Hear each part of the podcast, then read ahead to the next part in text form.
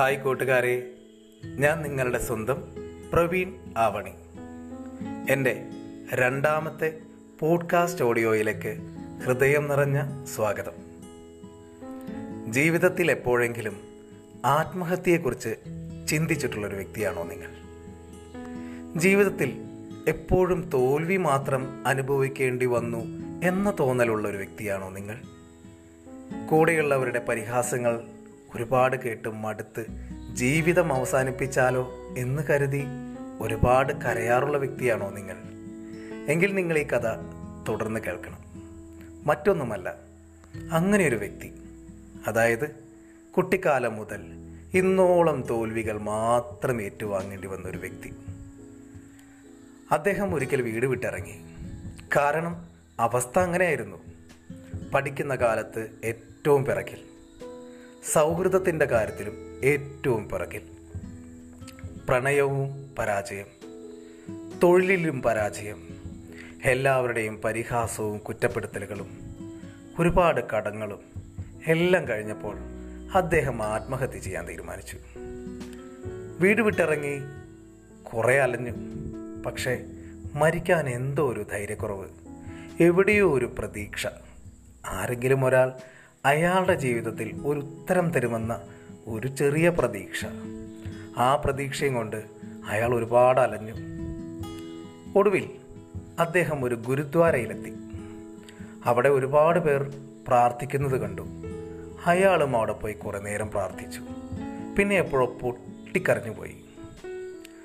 കരച്ചിലടക്കാൻ കഴിയാതെ വിതുമ്പി കരയാൻ തുടങ്ങി.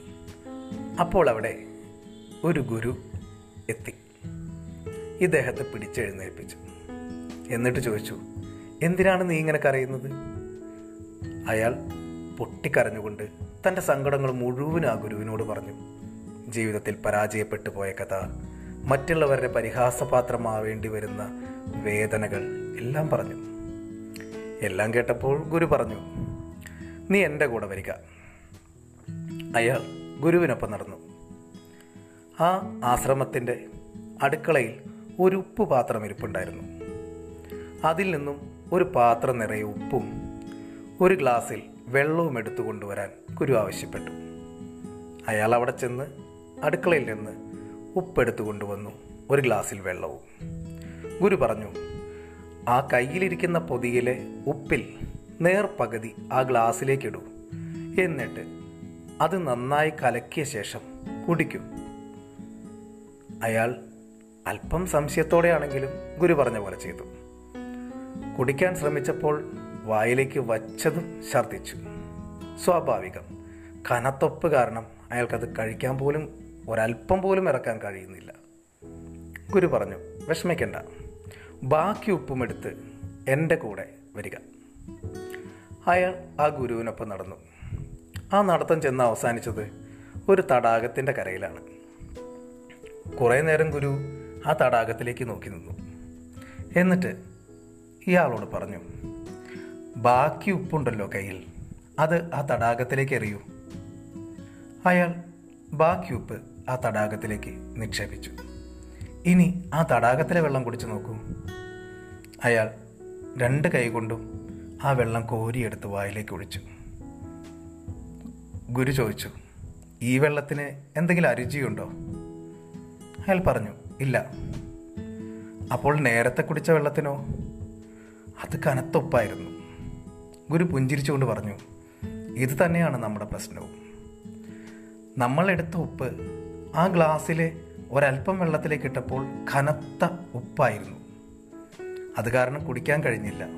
മാത്രമല്ല ഛർദ്ദിക്കുകയും ചെയ്തു. നമ്മൾ ഇങ്ങനെയാണ്. നമ്മുടെ പ്രശ്നങ്ങൾ ഒരു ചെറിയ ഗ്ലാസ്സിനകത്തെ വെള്ളം പോലെയാണ്.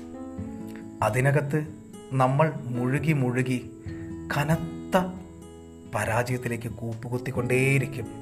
നമ്മൾ അതിൽ നിന്ന് ഒരിക്കലും പുറത്ത് കിടക്കില്ല. ഒരു പക്ഷേ അത്ര തന്നെ ഉപ്പ് ആ തടാകത്തിലേക്ക് എറിഞ്ഞപ്പോൾ ആ തടാകത്തിലെ വെള്ളത്തിലേക്ക് അതൊരൽപ്പം പോലും ബാധിച്ചില്ല. മാത്രമല്ല ആ ഉപ്പിന്റെ അരുചി ഒട്ടും തോന്നിയതുമില്ല. കാരണം തടാകം വിശാലമാണ്. ഒരു ഗ്ലാസ്സിലെ വെള്ളത്തിനേക്കാൾ ഇരട്ടിയിലധികം അതിനുമധികം വിശാലമാണ്. ഇത്രയേ ഉള്ളൂ നമ്മുടെ മനസ്സൊന്ന് വിശാലമാക്കിയാൽ മതി. നമ്മുടെ പ്രശ്നങ്ങളെല്ലാം നമ്മൾ മറികടക്കും. അല്ലാതെ നമ്മുടെ പ്രശ്നങ്ങളെക്കുറിച്ചും കഴിഞ്ഞുപോയ സംഭവങ്ങളെക്കുറിച്ചുമൊക്കെ ഓർത്ത് നമ്മളുടെ മനസ്സിനെ വളരെ ചെറുതായി ചെറുതായി ചെറുതായി കൊണ്ടുവന്നാൽ ഒരിക്കലും നമ്മൾ രക്ഷപ്പെടില്ല. ആ കുരുക്കിൽ നിന്ന് ഒരിക്കലും രക്ഷപ്പെടില്ല. മറിച്ച് നമ്മുടെ മനസ്സിനെ ഒന്ന് വിശാലമാക്കിയാൽ മാത്രം മതി നമ്മുടെ പ്രശ്നങ്ങളെല്ലാം തീരാനും. നമ്മൾ തീർച്ചയായിട്ടും വിജയത്തിലേക്ക് പ്രവേശിക്കാനും. അപ്പോൾ ഇത് കേട്ടുകൊണ്ടിരിക്കുന്ന എന്റെ പ്രിയ കൂട്ടുകാർക്ക് നിങ്ങളുടെ പ്രശ്നങ്ങളിൽ നിന്ന് മറികടക്കാൻ നിങ്ങൾ ഒറ്റ കാര്യം മാത്രം ചെയ്യുക. ഇതുവരെ കഴിഞ്ഞു പോയ ദിനങ്ങളെക്കുറിച്ചൊന്നും നിങ്ങൾ സ്മരിക്കാതിരിക്കുക. മറിച്ച് നാളെ നിങ്ങൾക്ക് പുതിയൊരു മാർഗം തീർച്ചയായിട്ടും ഉണ്ടാകുമെന്ന ശുഭവിശ്വാസത്തോടു കൂടി പുതിയ പദ്ധതികൾ തയ്യാറാക്കുക. അതിൽ പ്രത്യേകിച്ച് ഞാനൊരു കാര്യം പറയാം. നിങ്ങൾ എഴുതി വയ്ക്കാൻ ശീലിക്കുക. നാളെ നിങ്ങൾ ചെയ്യേണ്ട കാര്യത്തെക്കുറിച്ച് ഇന്ന് തന്നെ എഴുതി വയ്ക്കുക. നാളെ നിങ്ങൾ രാവിലെ തന്നെ എഴുന്നേറ്റ് ആ കാര്യത്തിന് വേണ്ടി എന്തു ചെയ്യാൻ പോകുന്നു എന്ന് പ്ലാൻ ചെയ്യുക. അതും എഴുതി വയ്ക്കുക നാളെ വൈകിട്ട് തന്നെ അത് താങ്കൾ ചെയ്തോ എന്ന് പരിശോധിക്കുക. ചെയ്യാൻ കഴിഞ്ഞില്ലെങ്കിൽ എന്തുകൊണ്ട് ചെയ്യാൻ കഴിഞ്ഞില്ല എന്ന് ചിന്തിക്കുക. നാളെ തന്നെ ചെയ്യണമെന്ന് ഉറപ്പിക്കുക. അങ്ങനെ നിങ്ങളുടെ ജീവിതത്തിൽ പുതിയ പ്രകാശമുള്ള പുതിയ നിറങ്ങളുള്ള ഒരു സുപ്രഭാതം വിടരും എന്നുള്ള കാര്യത്തിൽ യാതൊരു സംശയവുമില്ല. നിങ്ങൾക്ക് ഏവർക്കും വിജയാശംസകൾ നേർന്നുകൊണ്ട് വരുന്ന എപ്പിസോഡിൽ കൂടുതൽ കഥകളും കാര്യങ്ങളുമായി നിങ്ങളുടെ സ്വന്തം പ്രവീൺ ആവണി.